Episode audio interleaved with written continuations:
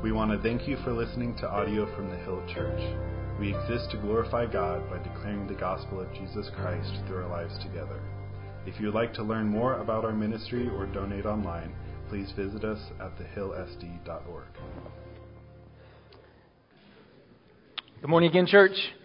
If you have a Bible, if you haven't done it already, please turn to Mark chapter 10. Mark chapter 10, we will pick up in verse uh, 17. I've been going through John Bunyan's Pilgrim Progress again. Uh, my family, actually an animated movie that came out, which is actually pretty good that we watched as a family. But I've been, again, reading the book again, trying to pick it back up again. It's one of those books, if you haven't read, you, you must, and you should continue to do it throughout your Christian life.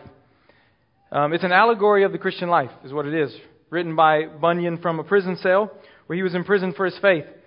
And from his cell, Bunyan really reflects upon the Christian life, and he provides us with what I think is a refreshing biblical and needed description of what following Jesus today looks like. Bunyan spells out for us so clearly in the book what it looks like to be a disciple of Jesus. What does it look like to follow Jesus? Both the cost associated and the reward, the gain. The main character of the book, named Christian, is described in the intro this way. I want to highlight this quote this morning. It says, A man there was, though some, though, though some did count him mad, the more he cast away, the more he had. A man there was, though some did count him mad, the more he cast away, the more he had. As we noted last week, Jesus really does flip the wisdom of man upside down on its head. The kingdom of God confuses our man made categories. Jesus illustrated this last week uh, through the, that, the, the way of saying that the status necessary that we must have to enter the kingdom of God is like that of a child, one who is considered to have no status at all. Jesus will initiate or really make this same point through the contrasting narrative of the rich young ruler. We go from a, a small child last week to a rich young man this morning in order really to rethink our understanding of the kingdom. And here's what I, I, I want us to be to make sure we grab hold of this morning. That following Jesus requires just as much rethinking of our man made categories as it does to accept Jesus and come to Him initially. That we must rethink a lot of things in order to accept Jesus, the values of this world, what it means, success, failure, what does it mean to surrender. We must rethink all of those categories we've been talking about in order to accept Jesus, in order to come to Jesus. But the rethinking is not over, it just began. And the, the life of following Jesus will only make sense if we continue to rethink our man made categories. You see, in the beginning of Bunyan's book, Christian leaves the city of destruction, the metaphorical life outside of Christ. And the wisdom of his friends is why would you do such a thing?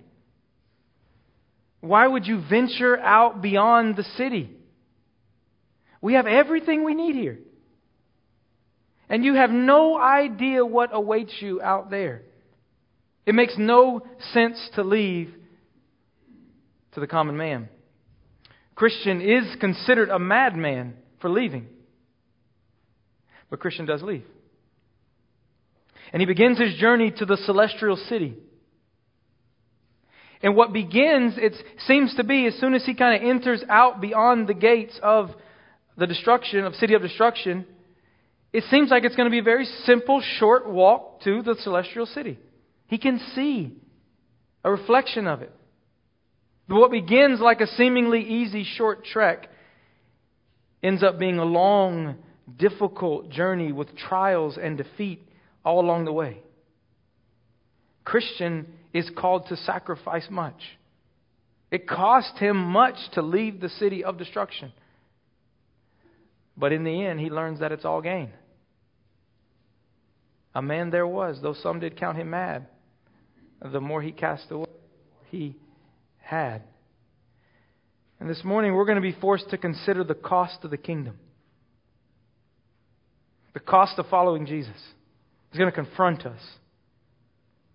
To follow Jesus faithfully, we must be willing. We must rethink our man made categories. And my prayer is that our text this morning will help us do that. And here's my main point this morning, if you want to write it down, that I hopefully I'll unpack for you. Following Jesus requires prioritizing Jesus by trusting in His provision and His promise in the gospel. Following Jesus requires prioritizing Jesus. What does that look like?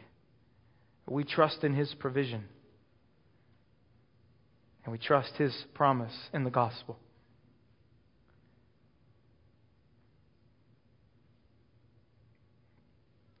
Mark chapter verse 17. Pick up reading to us. And as he was setting out on his journey, a man ran up and knelt before him and asked him, Good teacher, what must I do to inherit eternal life? Jesus said to him, Why do you call me good?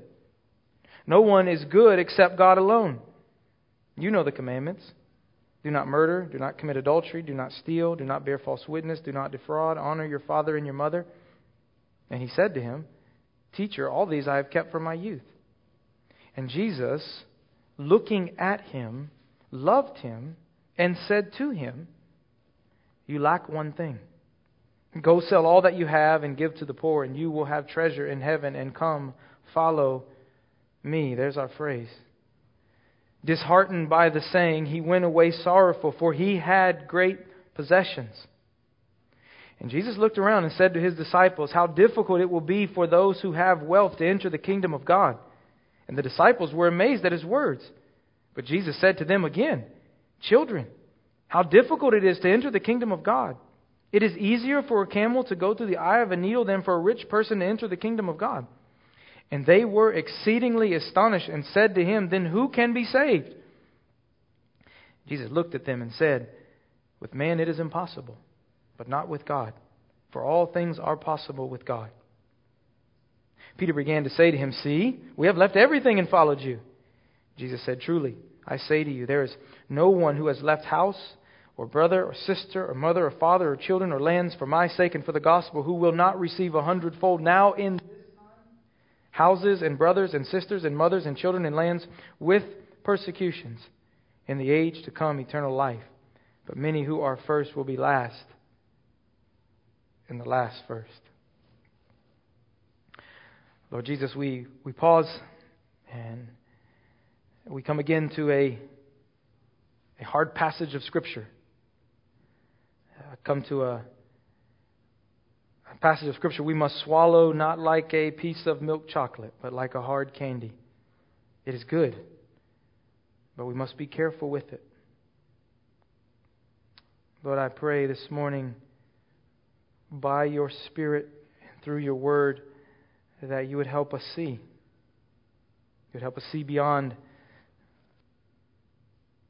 what seem to be losses in coming to Jesus, which are actually the greatest gain we could ever have. And Lord, I pray for anyone who came in here this morning outside of the kingdom that you would confront them by your word and through your spirit and draw them to yourself.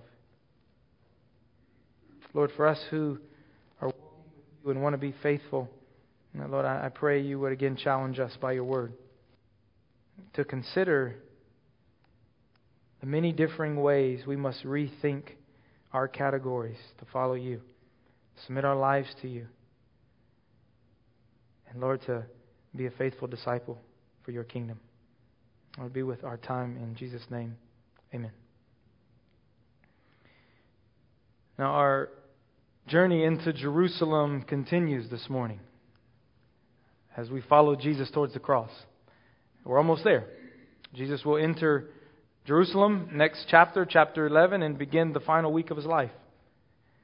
And the disciples are on the way with Jesus, continuing to receive his focused instruction on discipleship. With just a, a quick reading of the last few chapters, we recognize very quickly the disciples' inability to comprehend Jesus' words, Jesus' instruction, especially as it relates to the kingdom. We saw this last week, it'll be evident again this morning. Now, our narrative this morning flows directly out of last week's text where Jesus explained how no one can enter the kingdom apart from being like a child. All must come to Jesus with nothing, as a helpless child in total dependence on His grace. No one can earn the kingdom. The requirement for entrance is the same for everyone. Simple, childlike dependence on Christ is the only way. And accepting Jesus is nothing more than the first step in following Jesus. And to do that faithfully, there is a newness in our thinking I want us to consider this morning. It's really going to include three things. I want us to really consider the new priority, a new provision, and a new promise. A new priority, a new provision, and a new promise. So, first in verses 17 through 22, following Jesus is the call to embrace a new priority. Following Jesus is the call, answering the call to embrace a new priority. As we noted, Jesus continues his march toward Jerusalem. And in verse 17, we find him being approached by a man of great wealth. We know that from verse 22. It says he has great possessions. Luke's retelling of this story, he's called a ruler. Matthew's account adds that he's young. Putting all three of these together explains this story's popular reference as Jesus' encounter with the rich young ruler. This guy was a, a mover and a shaker. He shopped in La Jolla. He dined on India Street. He was well known. He was a man of power, affluence, and influence. And he had heard Jesus' teaching, and he evidently was impressed by them. The text says he was eager to engage the Son of God. He even ran up to him. He comes quickly, but he also comes respectably. He ran up and knelt before him, verse 17 says. He understood Jesus as a distinguished teacher. So this rich young ruler comes, I want us to note this, this this morning. This rich young ruler comes in the proper manner. He comes urgently, he comes humbly. And he comes to the proper person, Jesus. And he comes to ask, asking really the proper question. He says, Good teacher, what must I do to inherit eternal life? Or, or what must I do to receive eternal life? Now, his description of Jesus is interesting. So much so, Jesus really challenges it with a clarifying question of his own. He says, Why do you call me good? No one is good except God alone. Jews referred to God as good, but never to one another. Calling a teacher or anyone else as good was virtually unheard of. This was extravagant language given the fact that this man understands Jesus as a teacher. So Jesus challenges him by essentially asking him, What are you saying? Don't you know that calling me good is to call me God? Jesus challenges, I believe, this man's shallow usage of language, forcing him to consider what he's really saying. It's a sort of probing, I think, rhetorical question to get him thinking and set the stage for what follows. Now, the man's question is important. What must I do to inherit eternal life? Or how do I obtain eternal life? Is his question. Eternal life in the Bible equates the entrance into the kingdom. It's the, it's the life of God and life with God. It's the realm of salvation. It's the right question, though asked in the wrong manner. It implies, his question implies, the belief that eternal life is something that can be earned, that can be achieved. What must I do, he says. Now, it's been said that all religions of the world really fall into two categories.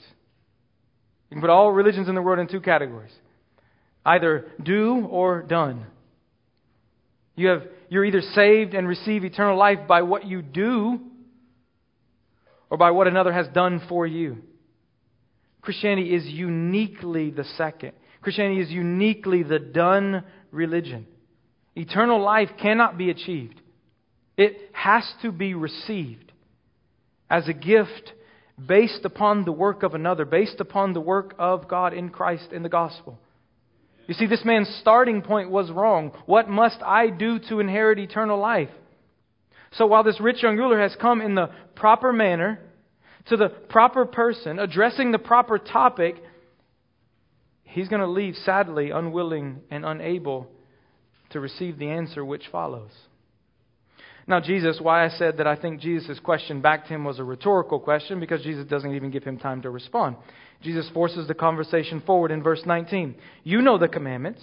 Do not murder, do not commit adultery, do not steal, do not bear false witness, do not defraud, honor your father and your mother. Jesus speaks of the Ten Commandments here, recorded in both Exodus 20 and Deuteronomy 5.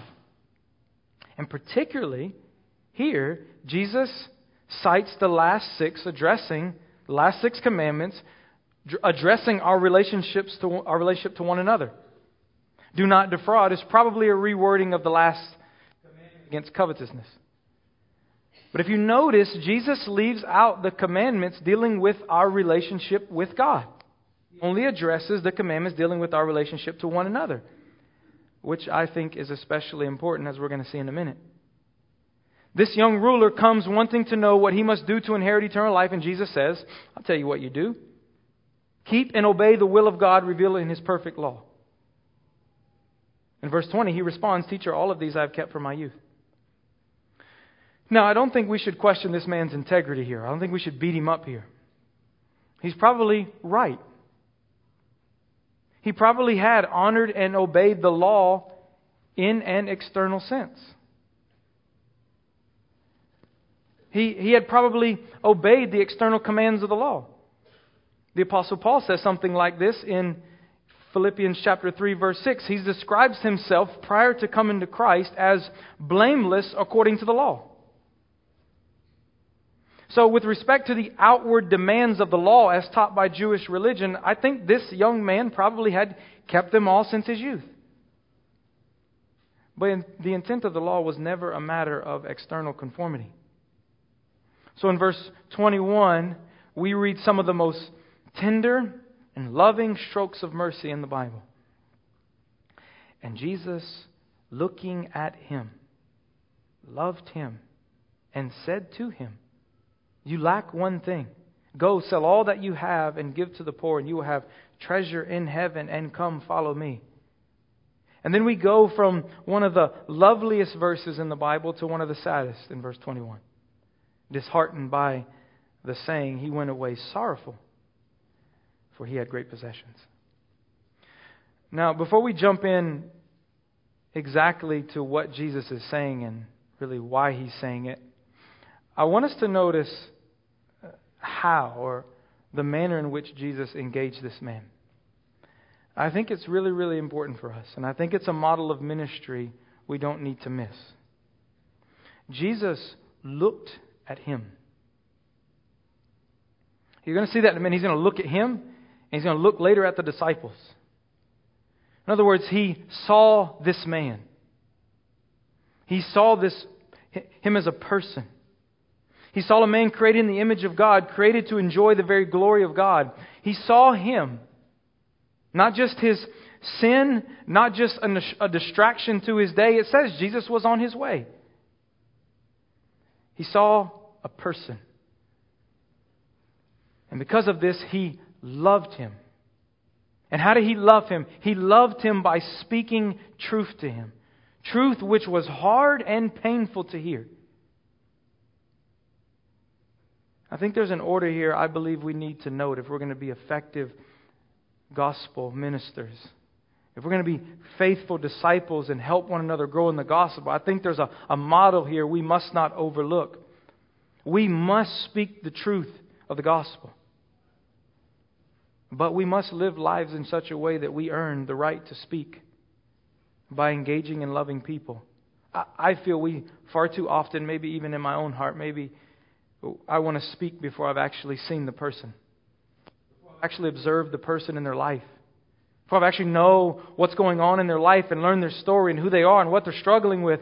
And, it's, and have I done that and then in an act of love want to give them the truth of the gospel? I think there's a model here. Looking, seeing, loving, speaking. I need to learn from Jesus here. Now, why would Jesus say this? What, what is exactly is Jesus doing here? Why would he call this man to give away all his riches? Are riches somehow bad? Are rich people necessarily unjust? We kind of hear stuff like that today. Like it's impossible to acquire wealth without doing injustice and stepping on people? Is that what Jesus is saying? No. Jesus knew, despite this man's external, despite his fulfilling the external commands of the law in his religion, Jesus knew he had a heart problem. He knew that sin is not just actions we commit, it's a disposition we possess. Materialism occupied the throne of this man's life, not God. Jesus knew this man was living in perpetual breaking of the first commandment. You shall have no other God before you, before me. This man's wealth was his God. It was his priority. He had great treasure on earth, which prevented him from the helpless, childlike dependence that Jesus said was necessary to enter the kingdom. He was blinded to his real need. So, is Jesus asking all of us to give away all our possessions for the kingdom? No, not at all. But I need to say this to you. He could be commanding it of some of you. What Jesus demands from everyone in this room is that to enter the kingdom, we must put away our false gods. As one author says, whether it be possessions, position, power, a person, or passions. You shall have no other God before me, the first commandment says. And this man most assuredly did. Tim Keller says, comments on this verse, when Jesus called this young man to give up his money, the man started to grieve because money was for him what the Father was for Jesus. It was the center of his identity. To lose his money would have been to lose himself. So I want to ask you this morning are you willing to lose yourself? It's not a question I'm just grasping out of the air. That's what it means to follow Jesus. Jesus just said, If anyone would come after me, let him deny himself, take up his cross, crucify himself, and follow me. For whoever would save his life will lose it, but whoever loses his life for my sake and the gospel will save it. Following Jesus demands you seeing Jesus as more important than anything in your life. Following Jesus is to prioritize Jesus because of who he is and what he has done for you. So the question that comes off the pages here is this Who or what has priority in your life? Who or what has priority in your life? It's an essential question we must answer if we are going to follow Jesus. And the reason for that is because who or what you prioritize is shaping your identity, your understanding of yourself. And the call of the gospel is a call to embrace a new understanding of self, to take up a new identity, to find a new priority, to submit to a new king you are to receive a new identity in Christ through the gospel. This man understood his wealth and who he was in light of it as more important than Jesus. He was unwilling to prioritize Jesus. He walked away. And it says, saddened and sorrowful, though with all his toys, with all his possessions. Jesus, following Jesus is first a call to embrace a new priority, but secondly, following Jesus is a call to trust a new to trust a new provision. Verses 23 to 27. Now, we we should not forget that the disciples are here looking on. And I could just imagine what they're thinking. This guy has it all. Right? He's he's young, he's successful, he's influential, he's got means, he's got motivation to help us get this Jesus thing off the ground. He's a good guy. He's upright, he's moral, he's a good family man. If there's anyone fit to follow Jesus, it has to be this guy. But they watch Jesus send this guy on his way, saddened and dismayed. I find it interesting. I, I read an author this week who said that this guy would have been on the fast track to leadership in most of our churches.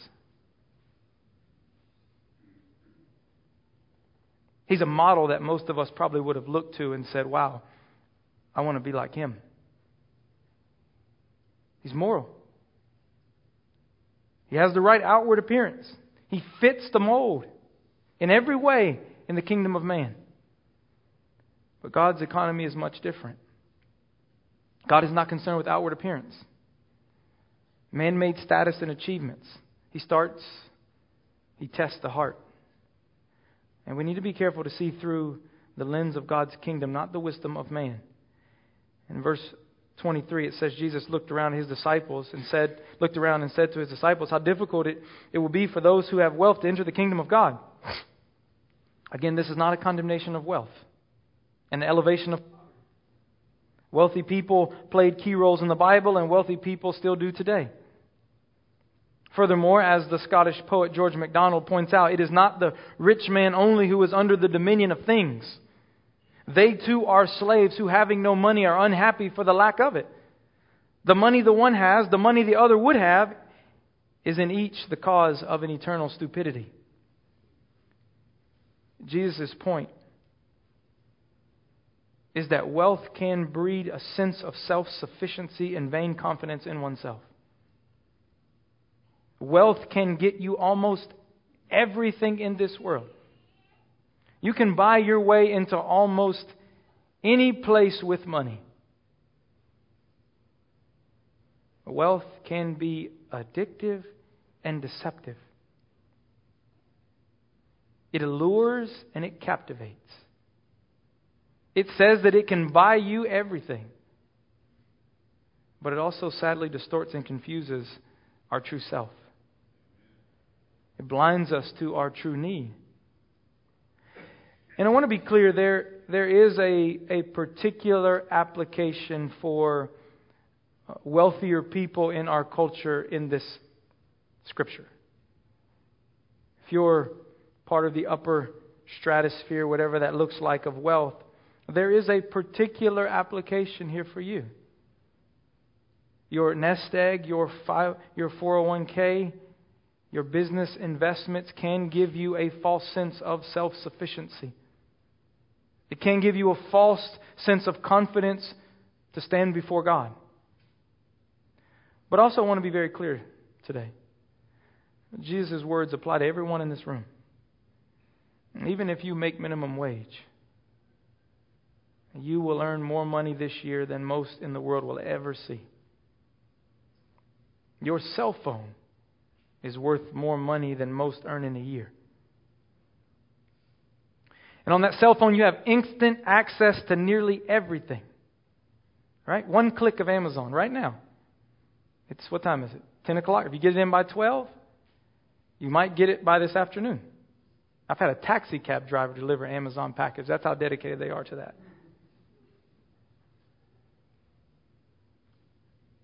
The reality is, we all run the risk of distorting and confusing our neediness before the Lord by what we have, by what we graciously have received.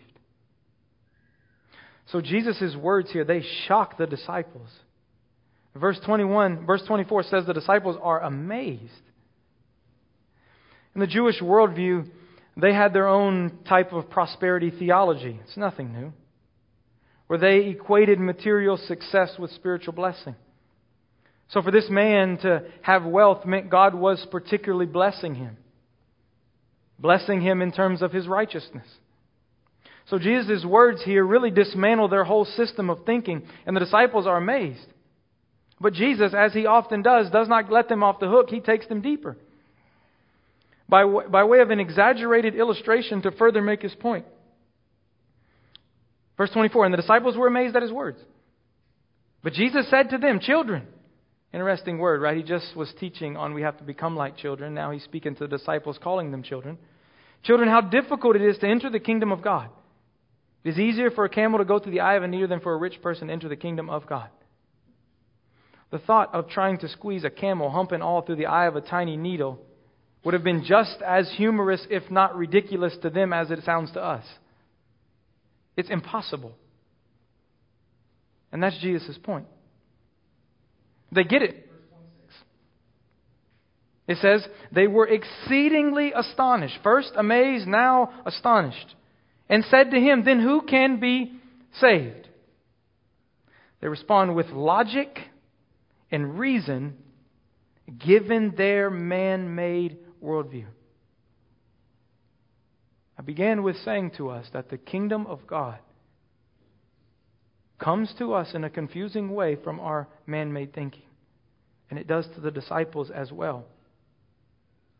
If this man, this wealthy, moral, influential, and successful man, who God is blessing, cannot enter the kingdom, then what of us? That's their question. For the second time, verse 27, it says, Jesus looked at them and spoke to them. With man, it is impossible, but not for God.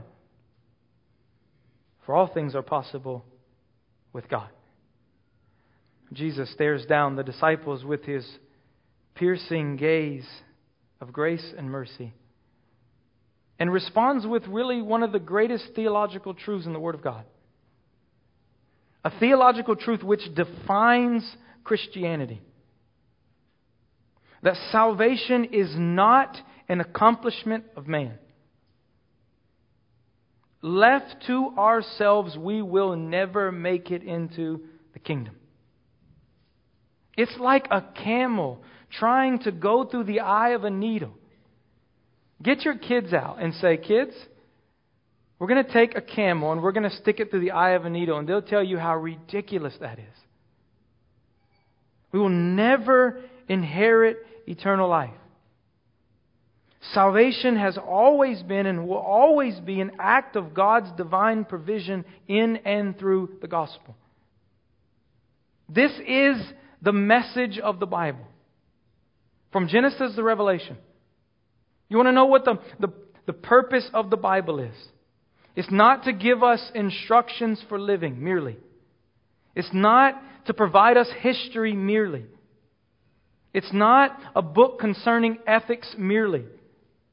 The Bible uses history, it uses law, it uses ethics for one purpose and one purpose alone to proclaim that salvation belongs to the Lord alone solely through the work of Jesus Christ. The, the reason on every page of this Bible what is supposed to come to the surface is we can't do it. God can. He's the only one. You begin in the garden with the fall. And we hear there that there is going to be a second person, male, plural, singular male. He will crush, he says, I will crush his head, he will bruise his heel. Right? That's the promise. So there's someone coming who's going to fix what just happened in the garden. And the story begins. And Noah, man, this is the guy. He rises to the surface. Noah gets drunk, exposes himself, and you recognize right away it's not Noah. The story continues on and on. Abraham, he's the one. Abraham's son, he's the one. We continue going on. David, King David, is the one. No, Solomon is the one. We get to the end of the prophets and the Bible ends, the Old Testament ends with 400 years of silence. And then that silence is broken by this crazy dude, John the Baptist, wandering around eating locusts and honey. But he says something. He's a prophet. He says, Behold, the Lamb of God who takes away the sin of the world. This is the narrative of the Bible. Psalm 62 7 says, On God rests my salvation and my glory. Isaiah 43 11, 43 11. I, I am the Lord, and besides me there is no salvation. Hosea 13:4 But I am the Lord your God from the land of Egypt. You know no god but me and besides me there is no savior. Jonah chapter 2 verse 9 But I with the voice of thanksgiving will sacrifice to you what I have vowed I will pay. Salvation belongs to the Lord Titus chapter 3, verses 3 through 7. For we ourselves were foolish, disobedient, led astray, slaves to various passions and pleasures, passing our days in malice and envy, hated by others, hated one another. Interpretation. With man, salvation is impossible. That's the interpretation. But when the goodness and kindness of God our Savior appeared, He saved us. Not because of works done by us in righteousness but according to his own mercy, by the washing of regeneration and renewal of the Holy Spirit, whom he poured out on us richly through Jesus Christ our Savior, so that being justified by his grace, we might become heirs according to the hope of eternal life. There's the language again in the text. Revelation 7. Here's the, the declaration that echoes in the throne room of heaven throughout eternity. After this I looked, and behold, a great multitude that no one could number from every nation, from all tribes and peoples and language, standing before the throne and before the Lamb, clothed in white robes with palm branches in their hands, and crying out with a loud voice. And what are they saying? Salvation belongs to our God who sits on the throne and to the Lamb. With man, it is impossible to be saved. Salvation is not an accomplishment of man. It cannot be earned or achieved. It cannot be bought or bartered for. It must be received. And the reason for that is simple the problem is too deep. It's not an education problem, it's not an ethics problem, it's a heart problem, it's a sin problem. It's a distortion of our will. God must act on our behalf. It must be received. With man, it is impossible to be saved, but with God, all things are possible and anyone can be saved. Following Jesus is the call to trust in a new provision. Before coming to Christ, you trust in something or someone to save you. You have a Savior. If you're not a Christian this morning, you have a Savior. You believe there is something or someone who will save you. Typically, it's ourselves, our achievements, what we have not done, what we have done. Everyone in this room understands their provision for salvation to come from somewhere. The question is Is your understanding of your provision for salvation the same as what the Bible says?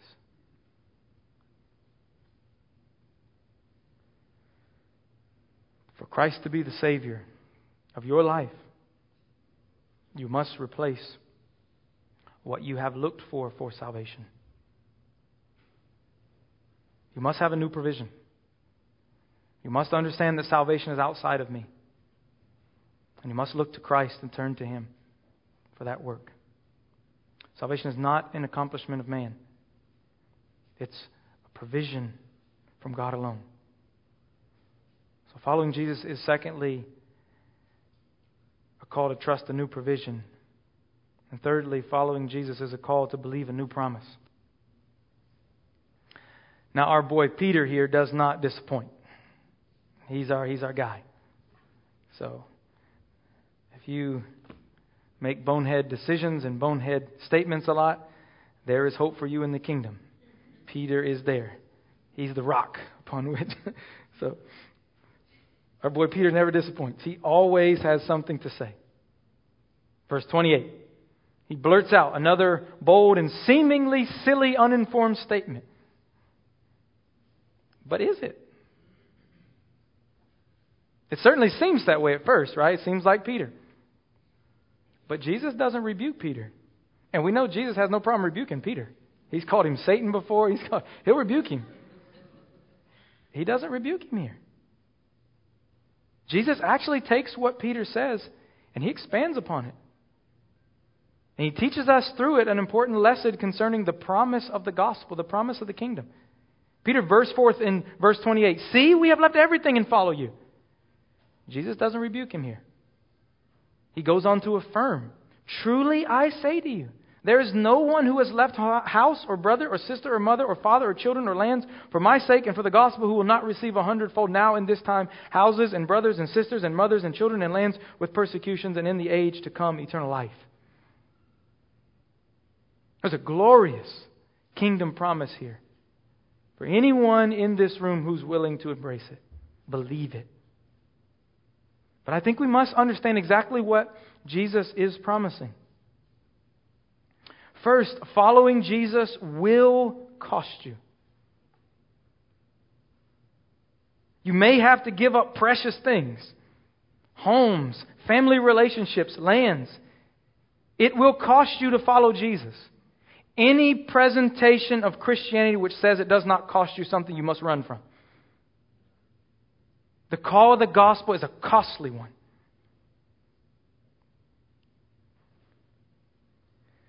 Jesus says there is a price to following him. But secondly, and far more importantly, the blessings outweigh the losses. The economy of heaven is far different, far greater than the economy of this world.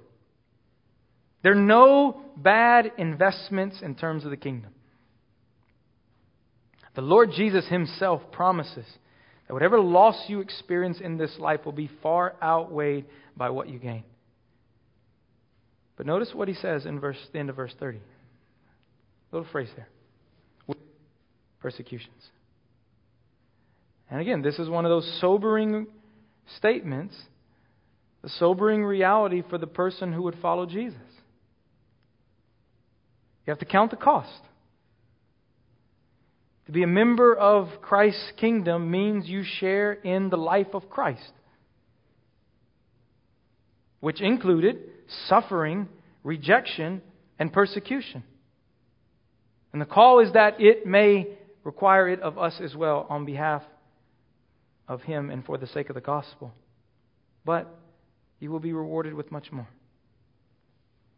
You will be superabundantly rewarded with more than you can ask or think. In verse 31, Jesus again reminds us of the upside down reality of the kingdom through his repeated phrase here. But many who are first will be last, and the last first. And there's a call, the call to follow Jesus is a costly one. It will cost you your identity. It will cost you considering what is your, the priority of your life. Jesus has to be that place. He's God. There is no other. It will cost you your identity, it will cost you your priority, and it could cost you everything, Jesus says. And this may seem to outsiders as though you've made a really poor decision, a really stupid decision. But in Christ's kingdom, there is a, a grand reversal of every earthly standard of position, rank, and importance. God does not evaluate things in the same way fallen humanity does. Go to Revelation 5 and see who's around the throne the martyrs